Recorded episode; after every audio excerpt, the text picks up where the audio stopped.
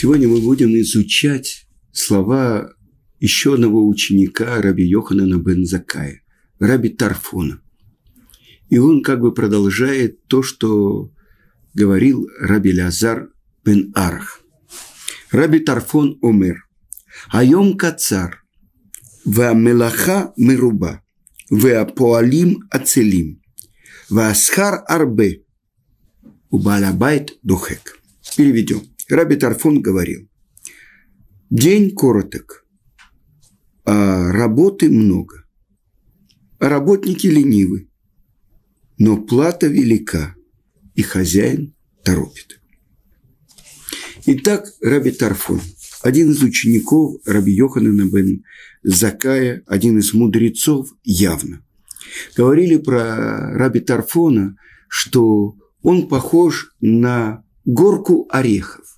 Если приходил к нему один человек и просил, э, объясни мне какое-то слово из Торы, он соединял, присоединял к этому мидраж, объяснял слова из Талмуда, человек уходил наполненный Торой. То есть, как горка орехов. Если вынуть один орех, покатятся все остальные. Это Раби Тарфон, который так знал глубоко Тору и так объяснял.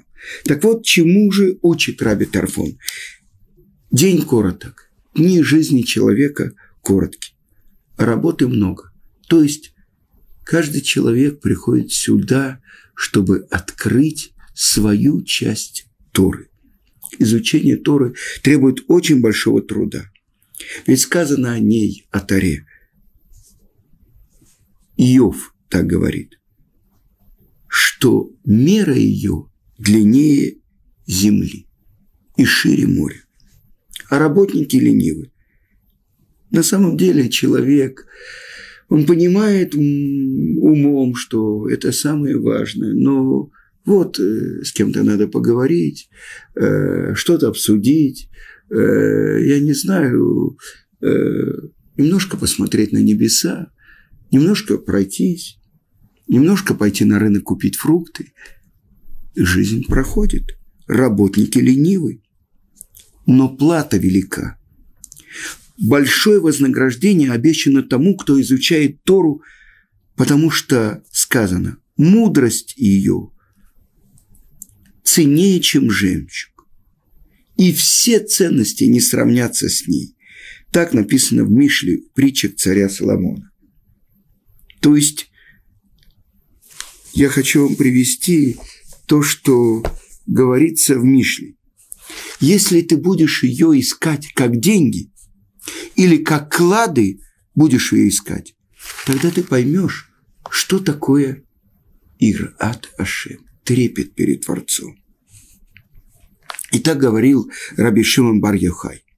Когда человек э, в доме потеряет золотую монету или кольцо с бриллиантом его жены, то он не будет тратить, то есть он потратит любые, э, сколько свечей он пережжет и так далее. Обыщет весь пол в своем доме, чтобы найти эту монету или это кольцо с бриллиантом.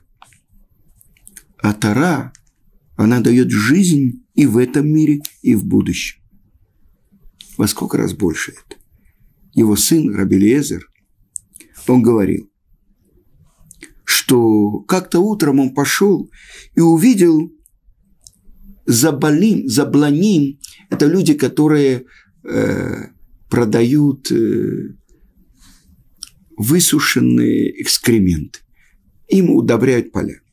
Или э, тванин, тевен – это э, солома. И вот они рано утром идут, чтобы продавать свой товар. И он говорит, если они встают рано утром, чтобы заработать деньги вот таким трудом, во сколько раз больше мы должны, занимаясь тем, что дает нам жизнь и в этом мире, и в будущем. И хозяин торопит. То есть Творец посылает человеку даже испытания и даже страдания, чтобы напомнить ему, он пришел сюда не навсегда – так написано в Святой книге Зор, что человек говорит, я пришел сюда, я уже давно в этом мире, значит, всегда я буду здесь. И он получает весточки, чтобы напомнить ему, что время очень дорого. И это то, что сказано, мы повторяем это дважды в день. Занимайся словами этими, сидя в доме твоем, и идя в дороге, и ложась, и вставая. И поэтому каждый, который не занимается Тарой, как будто отрицает самого Творца. Если, простите, в России говорилось так, что если человек чихает, это значит верно так. Но вы знаете, раньше люди, когда чихали, жили, жили, жили, чихнули и умерли. Поэтому попросили наши працы. Авраам попросил, чтобы были следы возраста на его лице. Ицхак попросил, чтобы были болезни до того, как человек уходит из мира, чтобы он мог подготовиться. То, что человек идет, идет, посередине разговора чихнул, как я, извините, посередине урока, и ушел. Так вот, сказано, чтобы человек занимался второй днем и ночью. Как сказано у пророка, у Иошуа, «Ваегета бо йомам валайла» и размышляя о ней днем и ночью.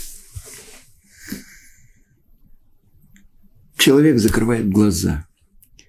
Он как бы находится наедине с самим собой. И он задает себе вопрос, чего я хочу больше всего? Это трудный вопрос. Человек, который не обманывает себя. Вы можете сказать, действительно, я хочу исполнять волю Творца. Но вдруг он открывает. Почему же большинство моего времени наполнено чем-то другим? Казалось бы, очень важные дела. Но это как бы, ну, разрешено этим заниматься. Но это не главное. Так где же вот это самое главное? То есть, на самом деле, тогда человек приходит к выводу, что я хочу, хотеть исполнять волю Творца. И когда же происходит вот этот прокол? Какие-то мгновения, когда действительно он занят самым важным. И это составляет самое главное, то, что он собирает за свою жизнь. Так вот, Раби Тарфун говорит, день короток. Дни нашей жизни 70 лет, может быть, в особенной доблести 80 лет – и чем же они наполнены? Суетой. Так вот, день короток. Сказал Раби Азар, сделай шуву за день до твоей смерти. Спросили ученики, ну разве человек знает день его смерти? Поэтому, сказал Раби Азар, чтобы все ваши дни были наполнены раскаянием. Ну что вы не знаете, будет ли следующий день или нет. Я хочу привести вам ту притчу, которую приводит э, Мямлоэс, комментатор на Тору, на Танах. И вот он приводит такую притчу. Как-то один царь вышел э, в поле, в леса на охоту. И с ним был молодой человек, который ему прислуживал. И вот они охотились, и наступило время обеда, и сказал, царь, позови каких-то людей, чтобы вместе со мной отобедали.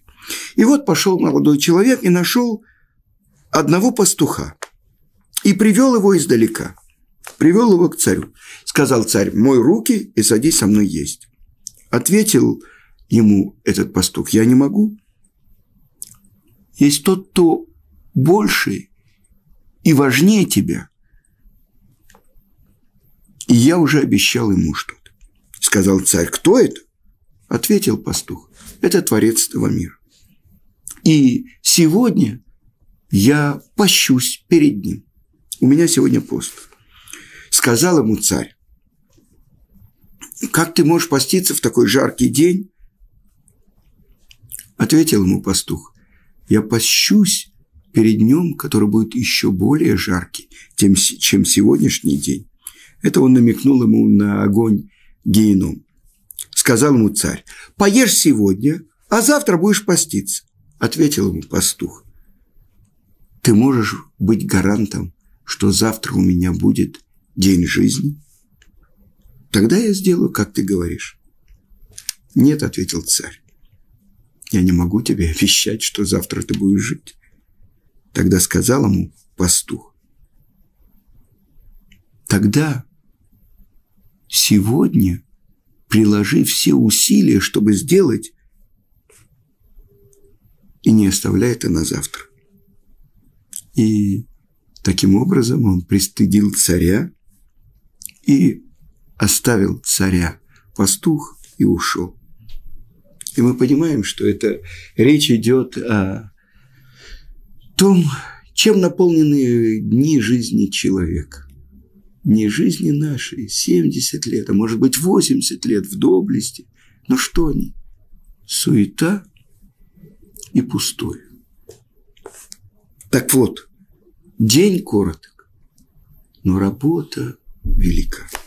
И что же значит работа велика? Работа велика. Один царь дал своим работникам поле и сказал, я хочу, чтобы в конце года вы принесли мне 20 тонн плодов с этого поля. И работники начали работать. Но почва была каменистой, пока они вычищали камни, пока они э, что-то обрабатывали и так далее. В результате в конце года они принесли вместо 20 10 тонн. Сказал им царь, я приказал вам принести 20 тонн. Ответили они ему, но ведь почва была настолько каменистая, настолько нужно было нам... Меня это не касается, ответил царь. Я приказал вам, чтобы вы принесли мне столько-то, а вы принесли в два раза меньше. Это даже когда человек прикладывает все усилия, сколько он может заработать. Я хочу вам рассказать один э, человек, равин, ученик э, моего Рава, Рав моего сына. Он рассказал мне такую историю. Сам он Бальчува, когда-то у него был завод по производству, по, по переработке бриллиантов. Э, он на бирже в Тель-Авиве, бриллиантовой бирже, очень хорошо зарабатывал и так далее, другие дела открывал. И вот он занимался философией Э, в Тель-Авивском университете. И вот ему предоставили возможность изучать Аристу, и это Ариста был его кумиром, Аристотель, либо взять курс по философии Рамбама. И он подумал, все-таки Рамбам мне ближе. И он пошел на этот курс. И его поразил Рамбам. Что это такое? Как будто у Ариста нету ответа, как будто это замкнутый круг. А у Рамбама, значит, у этих религиозных есть ответ? Этого быть не может. И ему устроили встречу с одним раввином в старом городе. Это Рав Зильберман, что память о нем была благословенна, большой праведник. И они сидели, он приехал к нему в 11 часов вечера, и где-то в три часа ночи он ответил на все его сложные вопросы. А потом Рав Зильберман ему сказал, можно я задам тебе только один вопрос? Причем, если у тебя есть ответ, э, все хорошо, можешь ко мне не приезжать. Но если у тебя не будет ответа, приезжай на следующую встречу. Какой же вопрос Рав хочет мне задать? И Рав задал ему вопрос. Для чего ты встаешь утром с постели? Он вернулся в свой дом. Это где-то вилла у него была под Натаней. И ночью он не спал. А утром он сказал жене, ты знаешь, я хочу стать религиозным. Она сказала, но я не готова. Что это такое? И наши, что будет с нашим домом? Что будет с нашими сыновьями? Я не готова. И он продолжил свою жизнь, э, фабрика, он писал эссе в, газете, в, газе, в э, «Идиота Харанот», он э, поэтом был. И он рассказал, что было у него несколько друзей, каждый из которых э, отрицал основу того, что есть кто-то, кто управляет жизнью. Они были анархистами. И вот один из них что сделал? Поэт Тель-Авиве. Он лег и не вставал с постели несколько недель. И в своих экскрементах, в своих моче он умер, отравившись. Это был бунт, это был его ответ. Другой его друг поехал в какую-то латиноамериканскую страну, купил пистолет на улице, застрелил какого-то случайного прохожего, а потом убил самого себя. Бунт. Ведь э, если нет того, кто управляет всем, все возможно.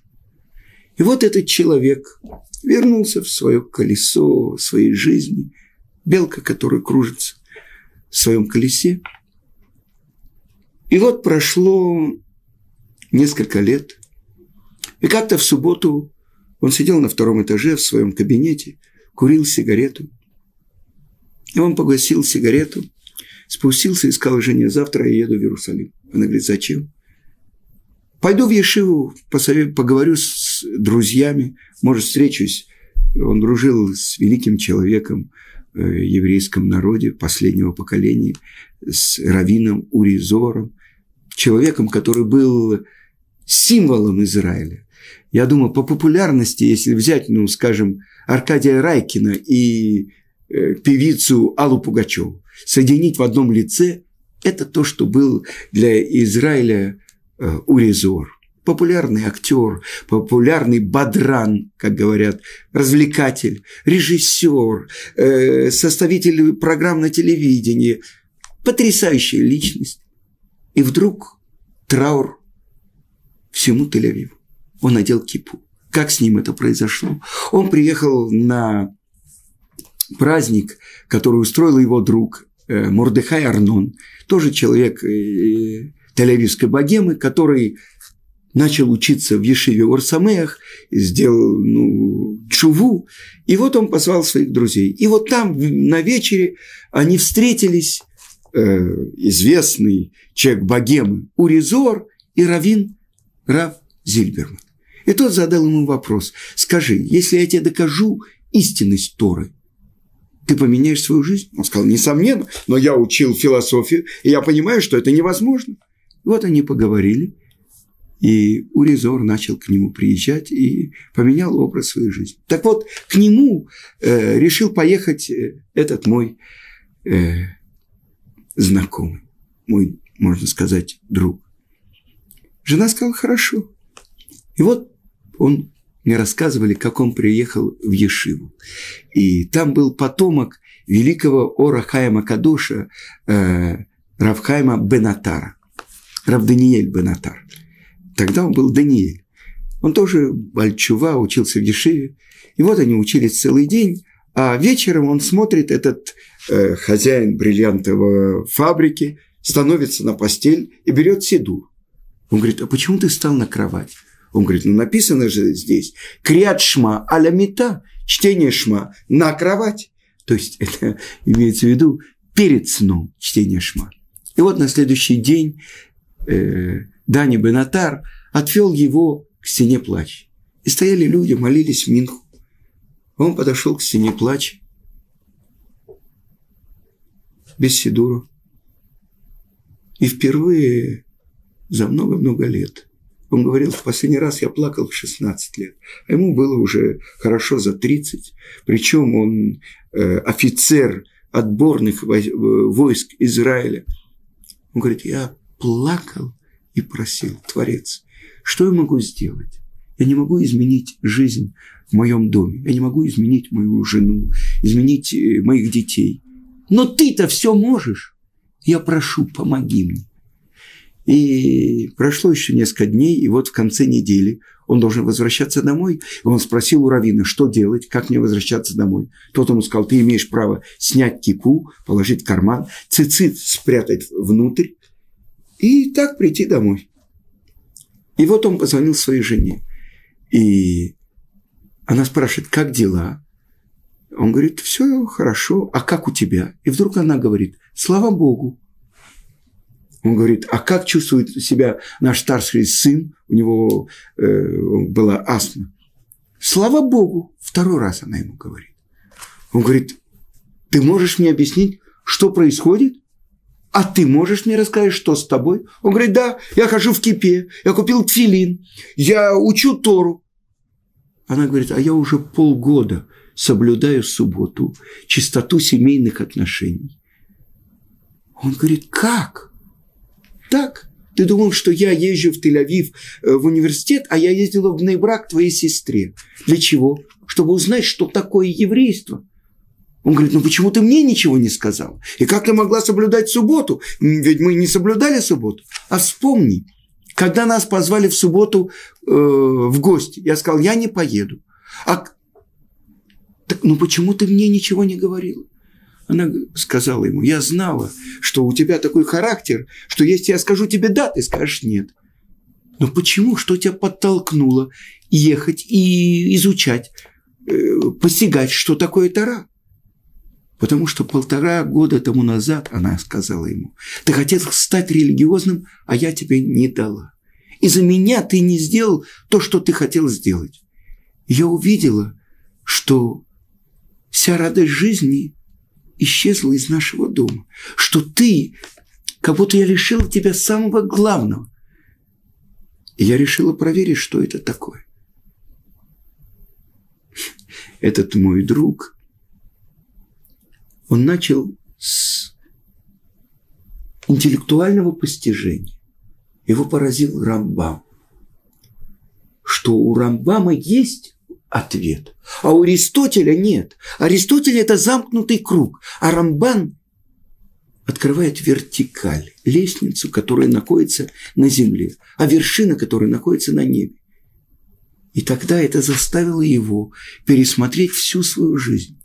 И вот этот человек, он много лет учился у Гаона Рамыш Шапира. Он сам стал э, руководителем Колеля. Он учится и днем, и ночью. И вот он рассказал мне об одном раввине, американском раввине, который был учеником Борухбера. Борухбер – великий э, еврейский мудрец который в начале века сказал одному своему ученику, я хочу, чтобы ты поехал в Америку. В Америку. Тогда все, кто ехали в Америку, они должны были отказаться от э, элементарных э, исполнения элементарных заповедей. Потому что если человек не работал в субботу, он не работал всю неделю. И вот этот человек приехал в далекий город, Цинциннати. Там была небольшая община. И он сказал, что я готов быть для вас шойхетом. И вот он выучил, так как он был большой еврейский мудрец, он выучил шхиту и начал резать для них кур. И они платили ему небольшую зарплату. Но днем и ночью он учил Тору.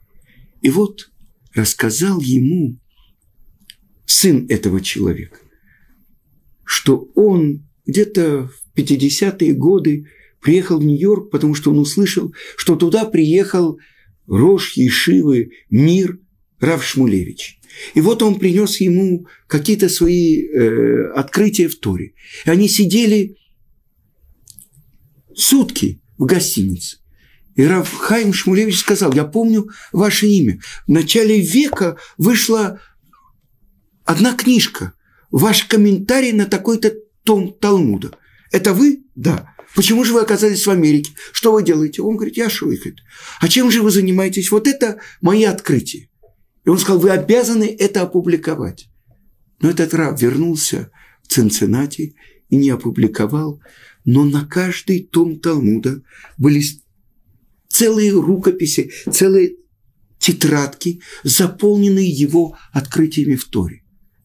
И вот этот мой э, хороший знакомый, можно сказать, даже друг, рав моего сына, он сказал, я увидел для себя пример.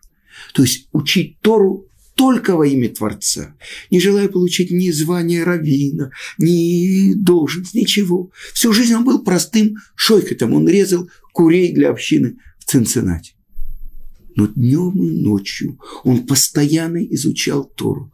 И вот его дети увидели целый ящик рукописи. Если величайший мудрец поколения Равхайм Шмулевич говорит, что вы обязаны публиковать это. Вот что значит посвятить свою жизнь только Творцу.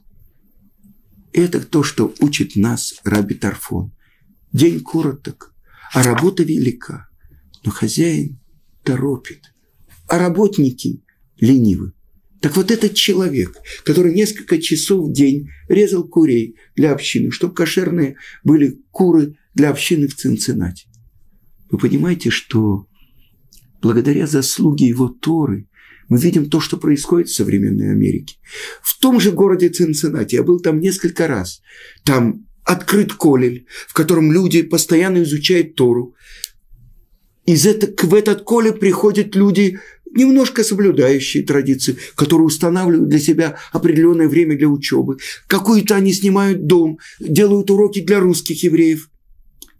Благодаря заслуге этого еврея, которого никто не знал, только единицы, он постоянно и днем, и ночью изучал Тору во имя самой Торы. Благодаря его заслугам весь этот город сейчас совсем живет по другим законам. Есть уже харидимная община, уже открыта школа для девочек Бейт Яков, уже есть хедер. Ну что этот человек делал? Его учитель сказал, я хочу, чтобы ты поехал в Америку. В Америку. И он выполнил то, ради чего его послал туда учитель. День короток, а работа велика. И обычно работники ленивы. Но хозяин требует. Счастлив человек, который исполнил свое назначение в этом мире. На этом я завершаю. До следующего урока. Всего хорошего.